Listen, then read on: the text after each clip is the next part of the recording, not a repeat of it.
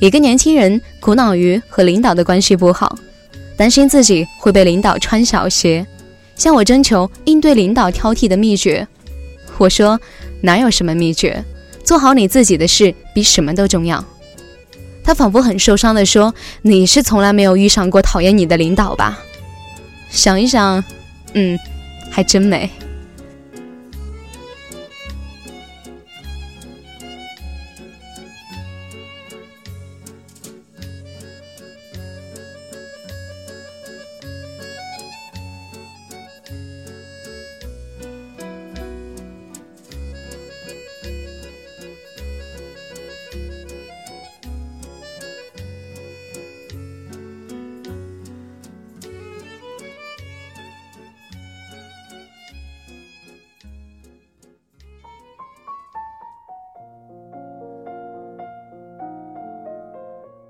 第一次遇见不那么有感觉的领导，是在我刚参加工作的那几年。我最开始所在的部门并不算单位的核心部门，那家当年很有名的报社，最为业界称道的就是专题和深度报道。那个时候我刚参加工作，做了不少的专题和深度报道，就一直在做机动记者。机动了两年多后，单位因为采编分离进行了部门的调整，于是我进了新的部门。这个部门的领导以前就负责专题和深度报道，在单位很有威信。那个时候我已经陆陆续续的出了一些文章，但是我依然想做一个优秀的调查记者，所以那个时候去新部门的时候，我特别的开心。不过这份开心在第一次被领导单独召见谈话后就消失了。当时领导客套了两句后，就开始问我一些问题，我如实的回答，但是没说过两句我就被打断了。他说：“我说的不对，应该是如何如何。”然后领导又问了一个问题，那是我跟这位领导第一次单独的业务谈话。我非常尊敬他，像其他新人一样，不想给未来的直接上级留下一个不好的印象。我从一个稳妥的角度说了我的看法，可是这次又是刚开口就又被打断了。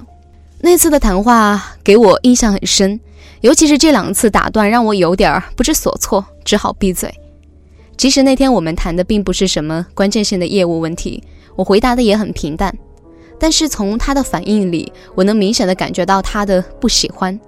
这种不喜欢，甚至可能并非因为观点不一致，而是简单的不喜欢。如果要表达的更彬彬有礼一点，可能就是气场不合吧。一开始我想这或许是我的错觉，但是后来在工作中证明并非如此。特别是他对于他一手带出来的那些同事和我这样的非嫡系人员，无论是态度上还是方法上都迥然不同。我不被领导喜欢的这件事情，后来不知道怎么传到了别的同事那里。有人好心劝我说，应该跟领导公公关，请他吃个饭，席间表一下忠心什么的。我还真的认真考虑过这个问题，但是后来我放弃了，因为我觉得请一顿饭，表一两句忠心。并不足以消弭那种没来由的、先天的、仿佛八字不合般的不喜欢，而更关键的是，那个时候的我太年轻，真心应付不来场面上的那些事儿。所以我的应对策略是：一、尽量少出现，甚至不出现在领导面前；第二，尽量更好的完成我的工作。别人一个月写一万五千字，我会争取完成两万字；别人一周完成一篇大稿子，我争取完成两篇。别人都在争取编辑派题，我就尽可能去自己找选题。别人拿了选题就去采访，我总要想怎么才能做得更好。而我之所以这么做，一是为了避免生出不必要的麻烦，二就是就算领导真的烦你，也绝对不能让他挑出你工作上的毛病来。要是挑下属工作之外的毛病，那多不符合领导高大的身份，你说呢？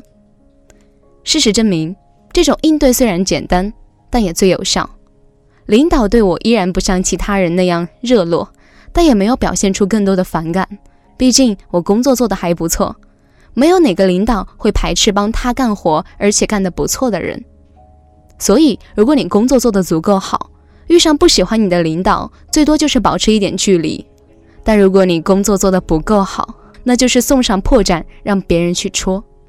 这样的状况持续了挺长一段时间，中间我也有出过错。每次出错都会被领导批得挺狠的，有的时候我也会觉得郁闷，也曾想过要不要去换个工作，但心里理智的声音就会问自己：你是因为某个人喜欢或者不喜欢你而做这份工作的吗？当然不是。我知道那个时候的自己是全身心的喜欢新闻这个行业，甚至认为自己会做一辈子。我之所以留下来，就是因为我喜欢这个工作。另外，实事求是的说，领导有的时候说的其实是对的，他也并不完全是抽风。苛刻的人往往能一眼看到我们的问题，而这些问题对于我们宽容的人来说，常常说不出来。所以，我又有了第三个对策，叫做生扛。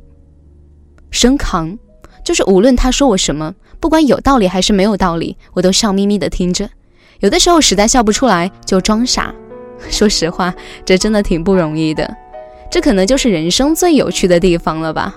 让聪明的人装傻，比让傻人显聪明难多了。后来，这位领导升职了，新的领导上任，我貌似熬过了被人近距离的不喜欢的阶段，但我的工作状态并没有太大变化，并没有因此松懈一丁半点儿。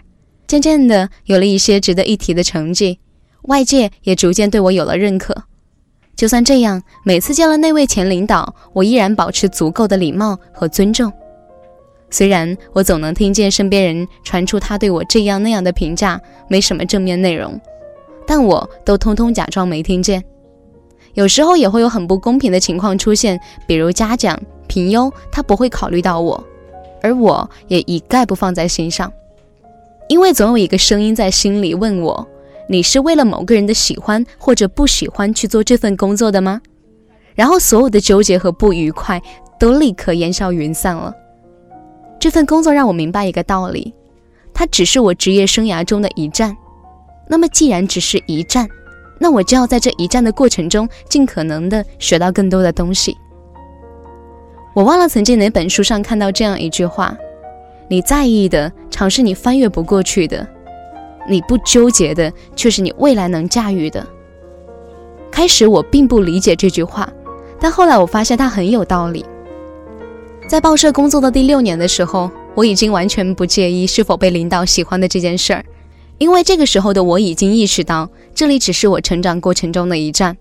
那么既然如此，我有什么必要去计较一些迟早会消失的东西呢？我是到工作的第十一个年头辞职的。那个时候，那位领导已经到了更高的位置，但我的离开并不是因为他，而是因为我自己。我觉得自己在人生的第一个单位积累的差不多了，可以到新的领域去历练了。这真的是我的切身感受。绝对不要因为谁喜欢或者不喜欢你而辞职。如果你当初选择这个工作是慎重的，那么你离开它只能有一个原因，那就是我学不到新的东西了。除此之外。没有其他必要。一转眼，我离开第一家工作单位已经很多年了。这些年里，我也曾经被年轻的同事直截了当的问过：“你这么说，我是不是不喜欢我？”顿时，我就想起当年那个不喜欢我的领导来。我说：“当然不是，但是我希望你做事能更认真一点，更努力一点，考虑的更周全一点。”也曾经有年轻气盛的同事，因为受不了工作上的批评而去坚决辞职。后来他们也会偷偷给我发邮件，说出去折腾了一圈才发现，其实到哪里工作都一样。更多的时候是自己有一颗玻璃心，或者为自己做的不够好而找借口。世界那么大，你可以把希望寄托在任何人身上；世界又那么小，你也可以把希望放在自己身上。然而，往往寄托在别人身上没有成功，寄托在自己身上却不尽力。真正纯粹的工作环境里，其实很难遇上那种先天就不喜欢你的领导。就算遇见了，也不是非要拼个你死我活。说到底，还是自己的实力不够，才会对外界的因素考虑过多。当我离开第一家单位，又工作了很多年之后，再回头。自己碰上那些喜欢或者不喜欢，承认或者不承认，其实，在每个人的职业生涯和人生长河里，根本算不上什么。有时候，只是因为我们自己的实力不够强大，不足以应付那些苛刻的要求，所以才给自己找了退却的借口和理由。就像我曾经的那位领导，前段时间我很意外的听到了他对我的褒扬之词。这些年我们再也没有见过面，也没有打过任何的交道。他依然在那个单位，而我四处而飞。他喜不喜欢，包不包养，我也不再介意，因为我已经不是当年的那个我了。好的，今天的文章在这里就告一段落了。不要忘记，我是你们的文景，这里是十点声音，我们明晚再见，祝你晚安。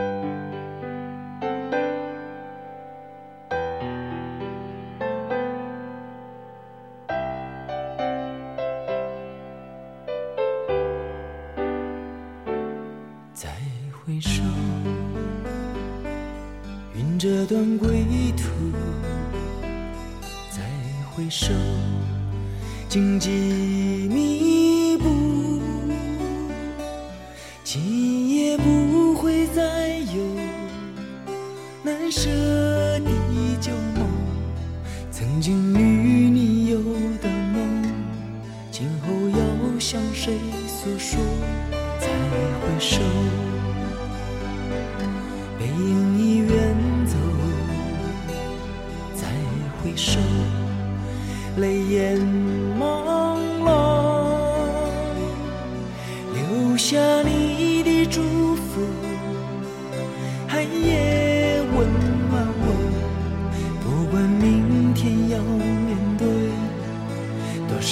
伤痛和迷惑，曾经在幽幽暗暗、反反复复中追问。才知道平平淡淡、从从容容才是真。再回首，恍然如梦；再回首，我心依旧。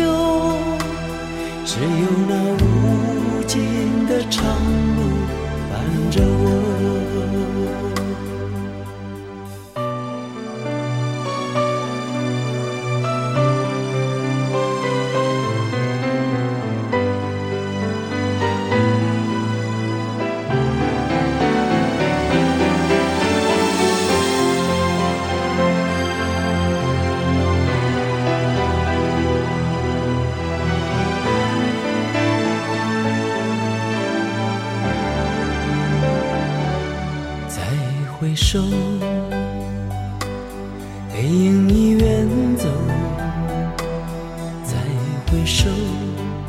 泪眼朦胧，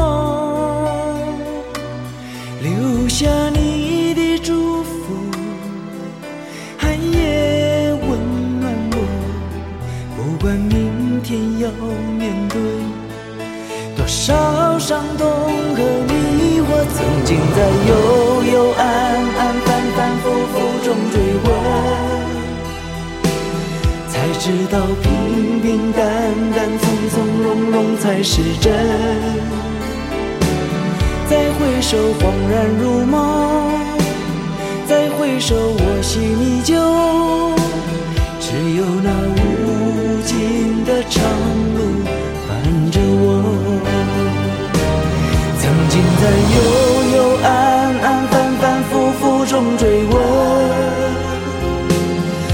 知道平平淡淡、从从容容才是真。再回首，恍然如梦；再回首，我心依旧。只有那无尽的长路伴着我。再回首，恍然如梦；再回首，我心依旧。只有那无尽的长路。